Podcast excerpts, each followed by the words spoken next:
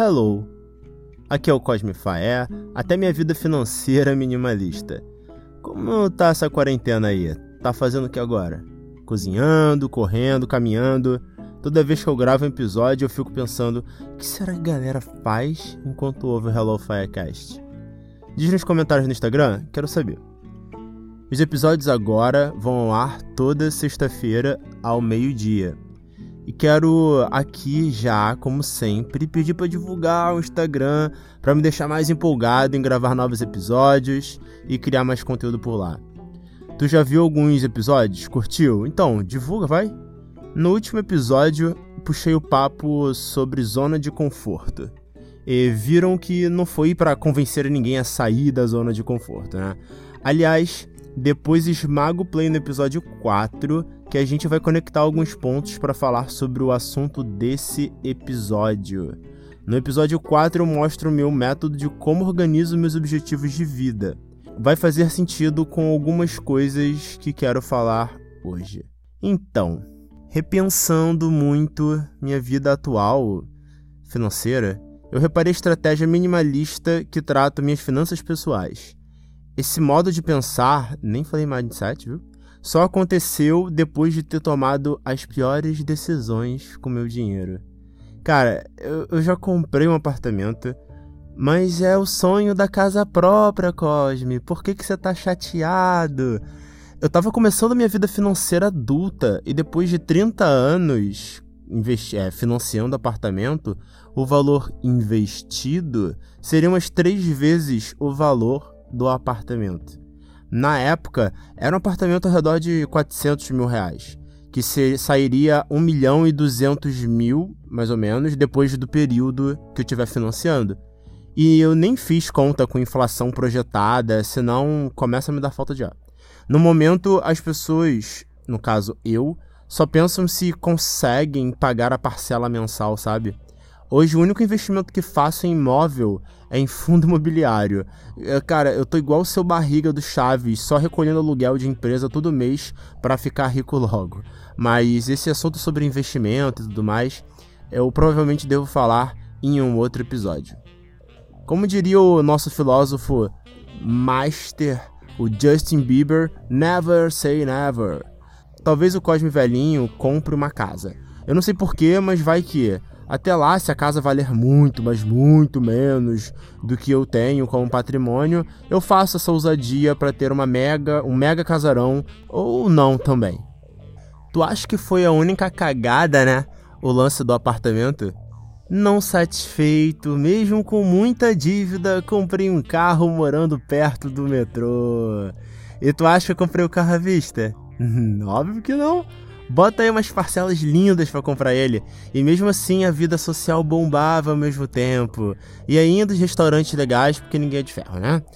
Se eu contar para vocês que. Não sei nem como é que eu vou dizer isso. A entrada do apartamento eu peguei um empréstimo porque eu não queria deixar a oportunidade passar. Bom, depois dessa linda aventura, eu comecei a perceber o quanto querer antecipar meus sonhos sem planejamento algum gera um estresse maior do que a satisfação de ter esses mimos. Sabe aquele experimento do marshmallow que as crianças, a maioria, não conseguiam esperar para ganhar dois depois do experimento e acabavam comendo aquele que estava na mesa? Então, era basicamente eu no começo da vida adulta. Eu comecei a ficar incomodado de ficar sempre no zero a zero todo santo mês de ser escravo do dinheiro, eu gastava todo o dinheiro que eu fazia. No final do mês, mesmo pegando frila, eu ficava muitas vezes no negativo. Quando eu comecei a ficar incomodado de pagar academia ou de jantar num restaurante legal, porque sabia de toda essa desordem, cara, eu reparei que eu precisava fazer alguma coisa. Naquela época, eu já trabalhava na Petrobras e algumas pessoas lá, mais velhas do que eu, já falavam sobre finanças pessoais e investimentos. Aí eu comecei com calma lendo dois livros importantes, do Pai Rico, Pai Pobre, e o Casais Inteligentes Enriquecem Juntos.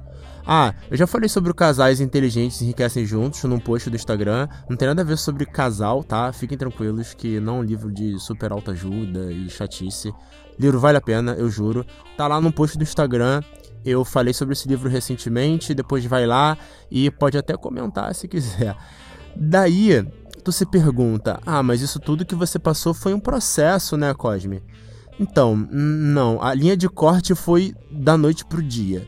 Eu simplesmente tranquei na gaveta meus cartões de crédito, fui no banco negociar todos os empréstimos e financiamentos com uma taxa menor e que tivessem um valor mensal que coubessem no meu bolso.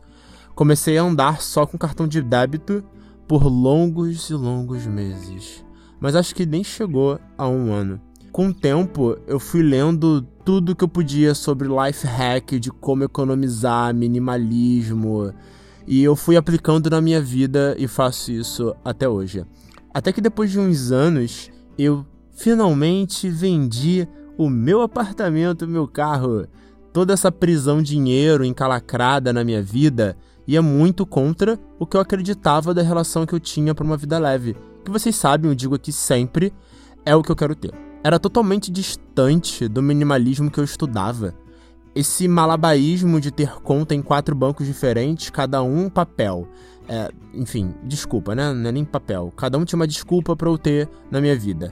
Um banco azul por conta do financiamento do apartamento, que inclusive tirava um sentimento de mim que eu não gostava de sentir.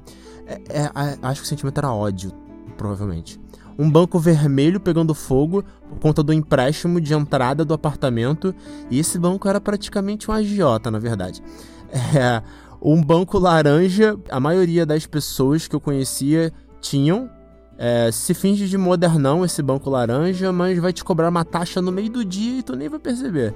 Além de três em três meses, um banco roxinho me nega abrir uma conta. Sempre me negou abrir uma conta. Eu tenho hoje ele, né? Mas é, eu nem julgo isso porque eu tinha um péssimo credit score naquela época. Conselho de brother para vocês: se vocês têm muitas contas em bancos, sua vida se torna um caos e você não consegue saber quem te cobra taxa escondida a tempo. Welcome to Brazil. Aprendi tanto, mas tanto, tanto, tanto depois disso que parece que foi em outra vida que aconteceu. Mas pensando aqui, eu acho que foram seis anos atrás. Deixem suas vidas hum, simples, o mínimo possível para gerenciar. Não deixe que nada faça você ficar desconfortável. Isso é o mais lindo quando a gente repensa colocando o minimalismo na frente, sabe? Eu tenho hoje duas contas principais de banco. Um bancão vermelho com B maiúsculo para usar de débito automático de coisas de despesas fixas na minha vida e uma startup roxinha que eu gosto demais para fazer movimentos mais rápidos de pagar e receber. E só. Não mais que isso, vocês estão percebendo o quanto todas as ações são tão conectadas com o movimento do minimalismo. Nada daquilo era essencial, mas a questão nem é apenas sobre ser essencial ou não. Essas atitudes e bens não essenciais me consumiam e elas me dominavam financeiramente e o pior, psicologicamente. Ter vendido a casa e o carro foi no começo da minha liberdade e um rito de passagem de como me relaciono com meu dinheiro. Foi quando eu comecei a criar a minha feliz reserva de emergência o primeiro passo para a independência financeira, que obviamente é muito relativo e cada um tem um perfil diferente de como enxerga o que é ser independente financeiramente. Hoje, eu durmo leve, cara, sabe? Assumo para vocês que ainda sou um burguês safado com gostos simples, mas uns prazeres caros. Como eu economizo tanto no final do mês, eu me dou uns luxos de coisas gostosas um pouco mais caras para comer, ou invisto numa viagem por conta de uma experiência bem diferente. Qual a mágica depois que você tira da frente essas dívidas não essenciais? Gaste menos dinheiro do que você faz. Até rimou. Mantenho sempre tudo mais simples possível. Dinheiro pode ser complexo se você deixar ele complicar a sua vida. Tá aí uma coisa que eu aprendi é, grude com uma pessoa que entende desse rolê de dinheiro um pouco mais do que você. Faz um curso bacana de finança pessoal, de investimento. Se quiser, me manda direct no Instagram que eu te passo uns links e um curso legal para você fazer. Assina um canal legal no YouTube que fala disso. Ou até mesmo fica grudado aqui no Hello Firecast, que de vez em quando solta umas coisas legais sobre dinheiro, tá? É, eu curto demais esse papo foi parte de como cheguei até aqui agora.